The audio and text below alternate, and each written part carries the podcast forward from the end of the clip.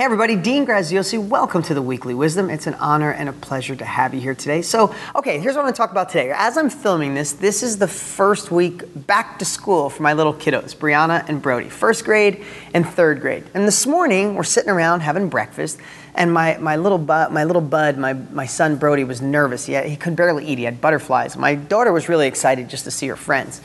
So I went through and I asked them, I said, what, what, are you most scared about each? And they were like, you know, what if I don't know anybody? Or what if, you know, the teacher's not great and all that kind of stuff. This was their first day, right? And so I got what they were scared of. And I said, is that really anything to be scared of? And they kind of said no. I said, what are you most excited about? And we focused on what they were excited about. And you're like, why are you telling me this about your kids, Dean? Because there's, there's a reason for this. So we had this great conversation. And then it just hit me and I probably maybe I shouldn't be saying this to a first and a third grader, but I said to my kids, I said, "Hey, a couple things I just want to share with you. Question everybody, even your teachers." And I know I've said that to my kids before, and I probably have said it to you before, but my daughter this time, she's like, "My teachers, but but they're my teachers." I said, "Yes, I'm not saying saying be disrespectful. It's always please, thank you, and with a kind heart and love. But if there's something your teacher says that you don't agree with, you have the right to question. You have the right to come home and research it. Go on Google, ask your dad, ask anybody. Re- look and find for yourself.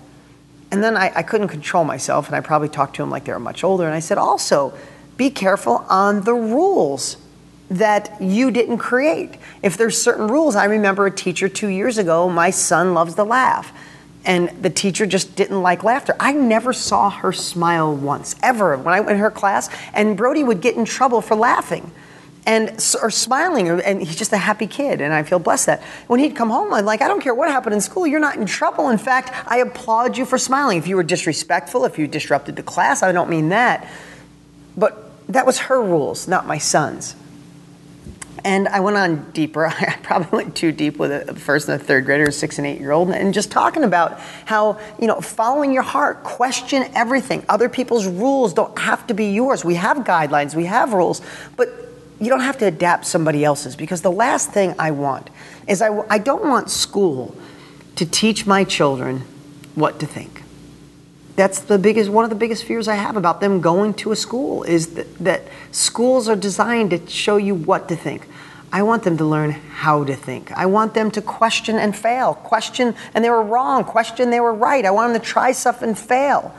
So when I say that, how many of us got taught what to think and were playing by someone else's rule book? That's my message for today. It took a long time to get here, and I went through my kids. Uh, and, and I asked Mike to sh- throw up a picture of my kiddos just so you could see this is the real, com- this is my life, this is now. But how many of you have deep embedded rules for maybe a religion that you're not sure you agree with? I know that's a, a heated topic, topic, but maybe you were brought up one way to look at religion, and maybe now you want to have a better relationship with God, but those rules are conflicting. Maybe you were brought up that you need to go to college and and get good grades and get this job and have security, but now you want to start your own thing, and those rules are colliding. I'm not telling you what rules are right and what rules are wrong, or if you should have any rules at all if you're following your heart. But what I'm sharing is whose rules are you following? Sometimes we go through life stressed as heck. We want the freedom of our own business, our own life. But we're following the rules of our parents or grandparents who grew up in the Depression that said, stick with that job and don't give up you're in a relationship that's just horrific. Nothing, I'm saying if you tried everything, it's just this horrific relationship, but it causes you stress every, stress every single day. But you stay in it because maybe some rules tell you that it'd be horrible to leave no matter what the circumstances. I'm not advocating leaving a relationship. I'm just saying what rules in your life are conflicting. I would spend this week analyzing what is stressing you and what rules. Are they yours are they given to you? Are they beliefs that someone else handed down to you? And you're comparing yourself and stressing and worrying your life over an outdated rule book. That's my message for today, guys. I'm Dean Graziosi. Thanks so much for watching these weekly wisdoms. I appreciate you coming back here week after week and, I, am taking this wisdom. I hope you share it with friends and family. If you don't have my New York Times bestselling books, go to deansfreebook.com. That's deansfreebook.com. Or if you're at deangraziosi.com, you can click right up there and get it. I'll talk to you next week.